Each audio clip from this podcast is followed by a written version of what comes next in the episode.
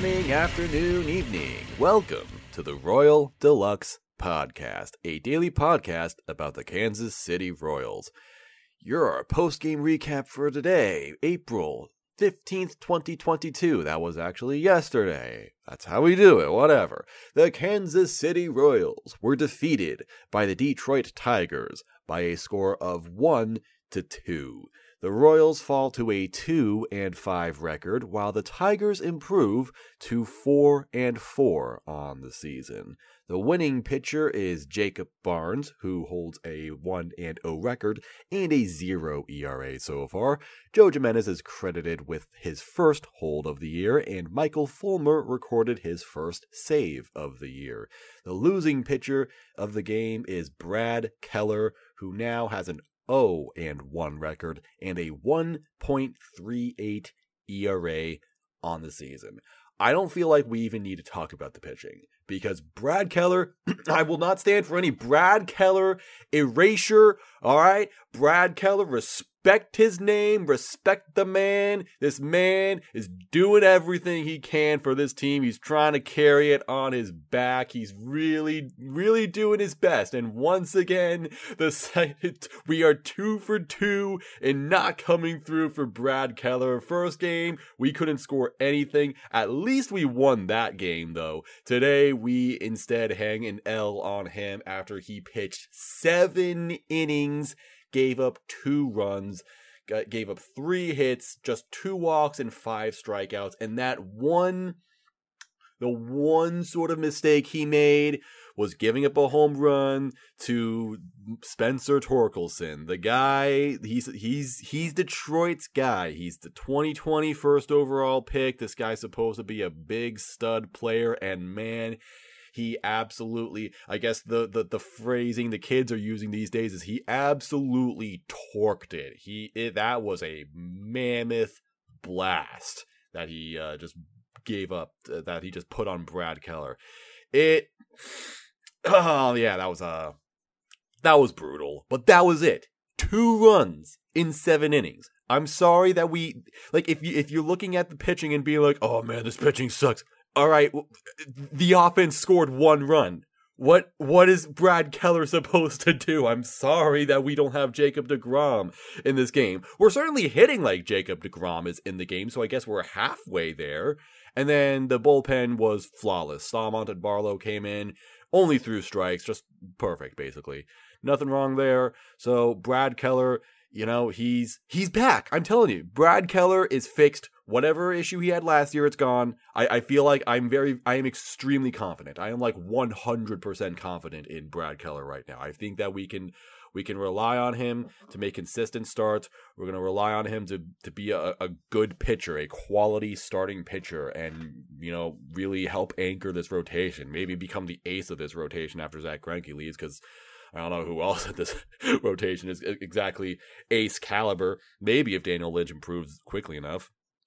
In any case, pitching was absolutely stellar. It was actually a no hitter duel for a few innings because our opposing pitcher was Tarik Skubal of the Tigers, and yet both him and Keller had no hitters going for a couple of innings. Uh, Tarik Skubal actually had a perfecto, I think, going into the fourth inning, but we were able to score on the fourth inning, and it, it, it looked like we were on to something for a little bit. It, it looked like we were starting to get to him. We were starting to take more pitches. We got a little bit of help from Angel Hernandez because uh, Angel Hernandez is, is in this league still somehow.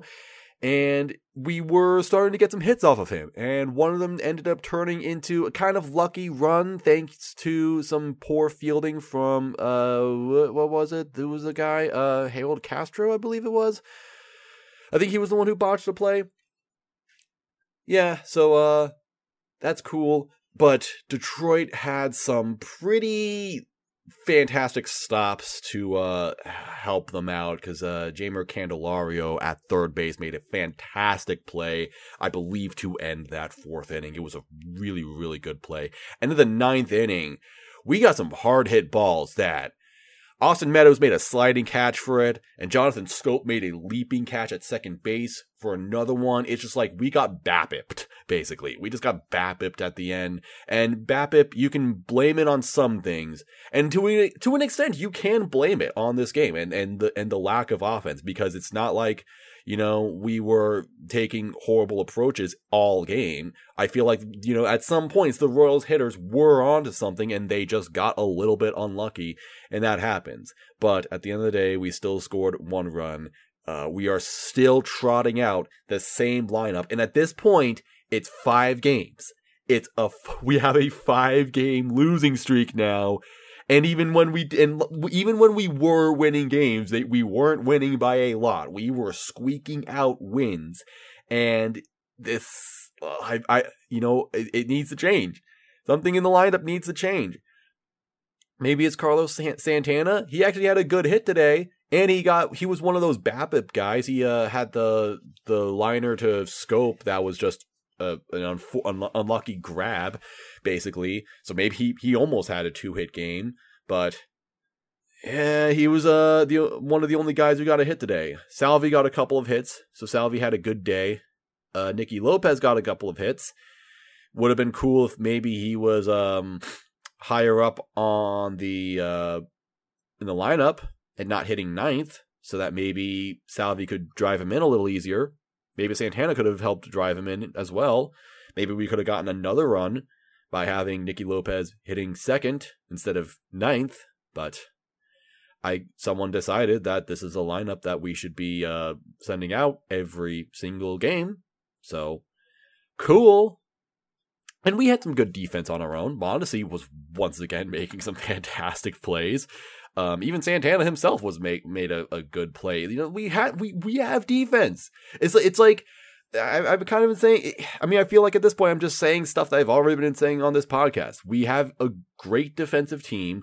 Brad Keller is fantastic on the mound, and we are not we are not scoring runs whatsoever. Occasionally, someone's getting hits.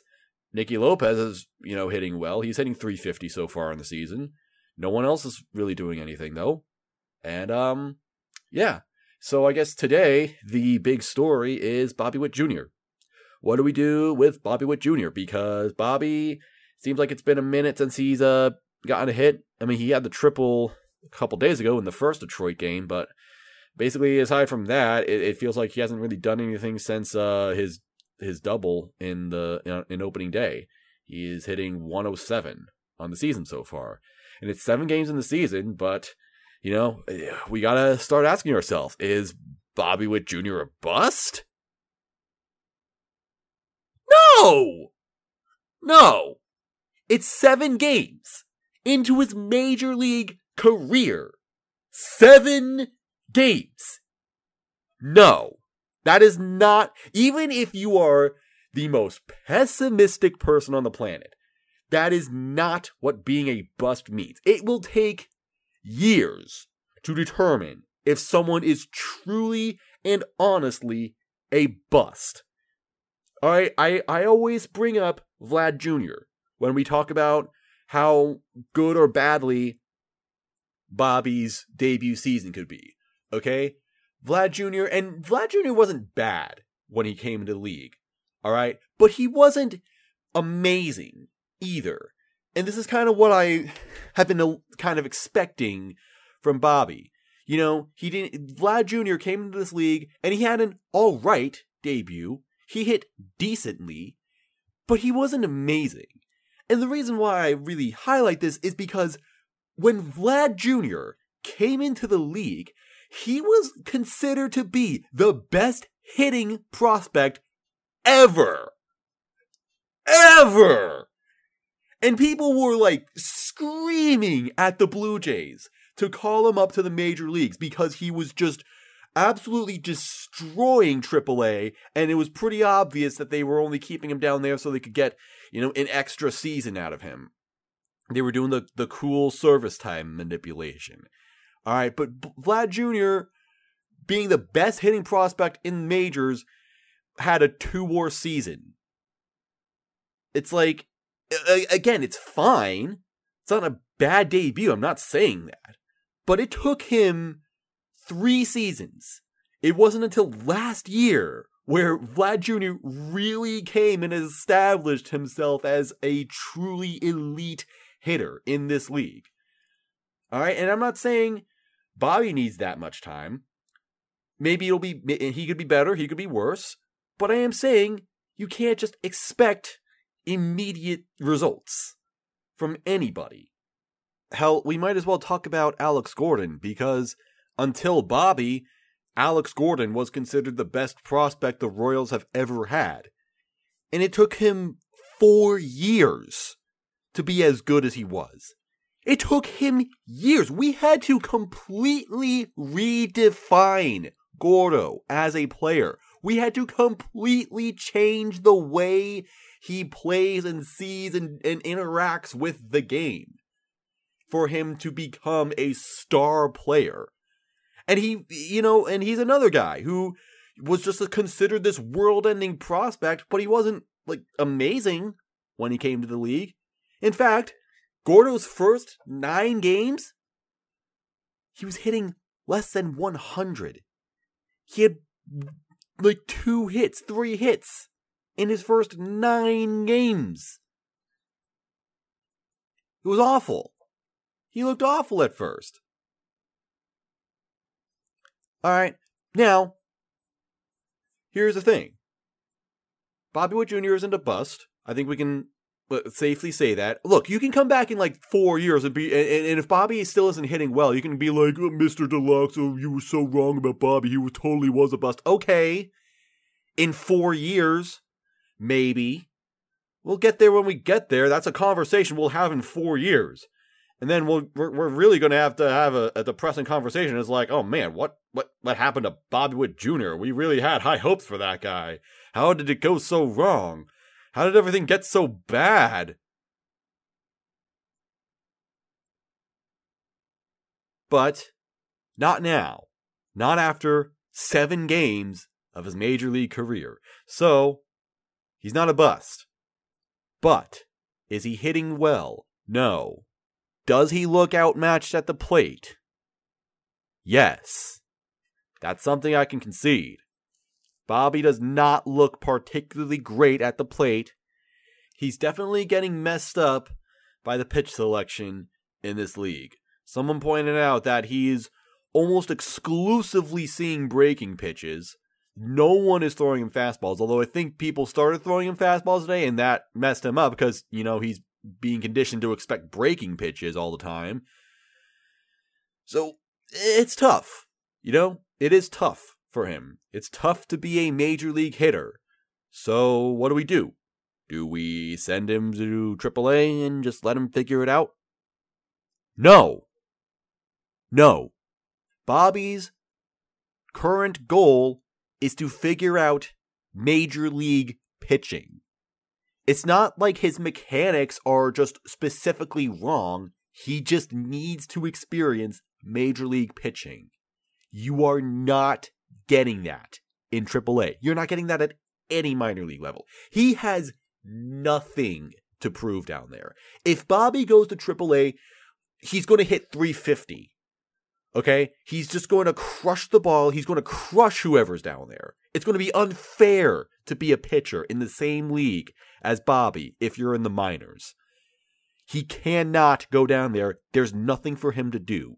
He has to stay here and he has to figure it out at this current level. That's all there really is to it. Now, I'm open to moving him around in the lineup, taking him out of the number two spot. I mean, I've been saying for several uh, days now that the lineup should change because clearly this lineup is not working. It is not producing runs. You you've got guys who can get hits, you've got guys who can get on base, but it is not translating to runs at the end of the day. All right. I've been saying Bobby at five, Lopez at two, maybe even one, because Whit Merrifield isn't exactly helping us right now. He isn't off to the best start, and you know we're. I mean, I know it's been it's been like an automatic thing to have Whit Merrifield leading off, but I mean, right now, I mean, Nicky Lopez can probably just do the same thing better at the moment. Mondesi at nine, I see I see people say Witt Jr. at nine, and I disagree with that. I think that's just why are we giving the guy who has the most to prove the fewest at bats? That doesn't make sense to me. I don't I don't agree with that. But yes, he should move down on the lineup. But you can't send him tri- to AAA. He's not. That's not going to fix the problem. It's not going to do anything. It's just wasting time at this point. All we can do is just keep him here, keep him at the major league level, and if you want to e- argue about like service time or whatever, I don't even know if that will apply at this point because we call them up on opening day. But if we do send him down to like I don't know, try getting an extra year out of him, first of all, no, disgusting. Just just don't do that. Don't do that at all. Second, it doesn't matter because either A, Bobby is a bust, and then it doesn't matter because we're to like release him in four years or something anyway. It's not to really matter how much service time he has you know if he's bad. And if he's if he is really really good i think that we're going to give him the patrick mahomes treatment. We're going to give him the fernando tatis treatment. We're just going to give him a 13 year extension when he's 25 or something because that's what everyone in the league is doing. If he's really as good as we want him to be and he's really that important to us that's what we're going to do. So service time really does not matter for for for bobby. Don't worry about that and either if none of those things happen, if neither of that happens, we'll have that conversation in four years. All right, come back in four years for the Bobby Witt Jr. conversation. But he cannot go to AAA. He cannot hit in the minors. I mean, he can hit in the minors, but that's besides the point. He doesn't need to hit in the minors. He needs to hit at the major league level. He needs to face major league pitching. And here's the thing I'm going to throw a bone here. Um, you, you, you're welcome to disagree with this. You're welcome to yell at me at Royal de Lux Pod on Twitter or send me an email at Royal de Lux Podcast at gmail.com, as I always say. But the thing is, we haven't exactly gone against terrible pitching in this in in our schedule. Uh, you know, I dare say we've had a really hard schedule so far. All right? Mm, I, I did predict the Guardians to be, you know, not great of a team, but they do have good pitching. That is the thing they've got going for them. They have a really, really good pitching staff.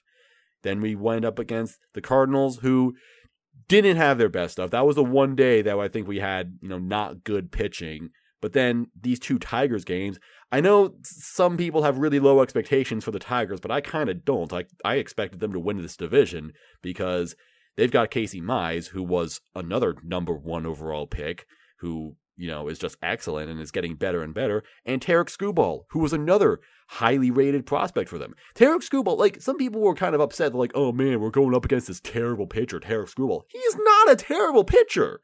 Look, his MLB career has not gotten off to the best start, but this guy has nasty stuff, and we saw that. We absolutely saw that today. He uh, he was untouchable for the first three or four innings. No, the first three innings, sorry. Tarik Skubal was great. We just haven't had much of a break so far. All right. I'm not excusing a five game losing streak necessarily. I am just saying it, it, it hasn't been the easiest schedule. I mean, obviously, some of these games were maybe uh, most of these games were winnable we should have done better in at least some of them. Definitely. I will absolutely agree with that. But it's not as if we've gone up against, you know, the Baltimore the Baltimore Orioles and the Oakland Athletics and I don't know what other terrible team exists in the league. The Kansas City Royals. It's not like we're facing those losers. You know, we're we're we're up against some some really tough competition right now. So maybe don't be so alarmed by Bobby not immediately hitting as well as we want. But there are other problems. And, and, you know, I'm not saying that he's not, it's not a problem that he's not hitting, but there are solutions to this. I think we all need to calm down a little bit, relax, take it easy. It's a long season we're, we're, you know, I, I, I thought we had planned on sitting here together for six months, we're gonna be we're stuck here for six months. We're stuck in this season for six months, unfortunately, whether you like it or not. So let's do our best to keep a level head and enjoy it as much as we can. All right, five game losing streaks. They're not fun. They really definitely are not. Hopefully, it will be a, a, winning streak soon. Hopefully, it won't become a six game losing streak. Hopefully, we'll be out of this soon and we can get back to, uh, you know, uh, having fun watching the Royals play baseball because I like to have fun watching the Royals play baseball. Sometimes it does get a little bit difficult, but hey, Brad Keller pitched really well, and I love watching Brad Keller pitch. So thank you to Brad Keller. Shout out to that guy. And shout out to you for listening. I think that's going to do it for today's episode. Thank you very much for listening to this. I would love to hear from you at Royal de Lux Pod on Twitter or Royal de Lux Podcast at gmail.com. Thank you very much for making this a part of your day and I hope you're having a good one. I'm Lux. Go Royals.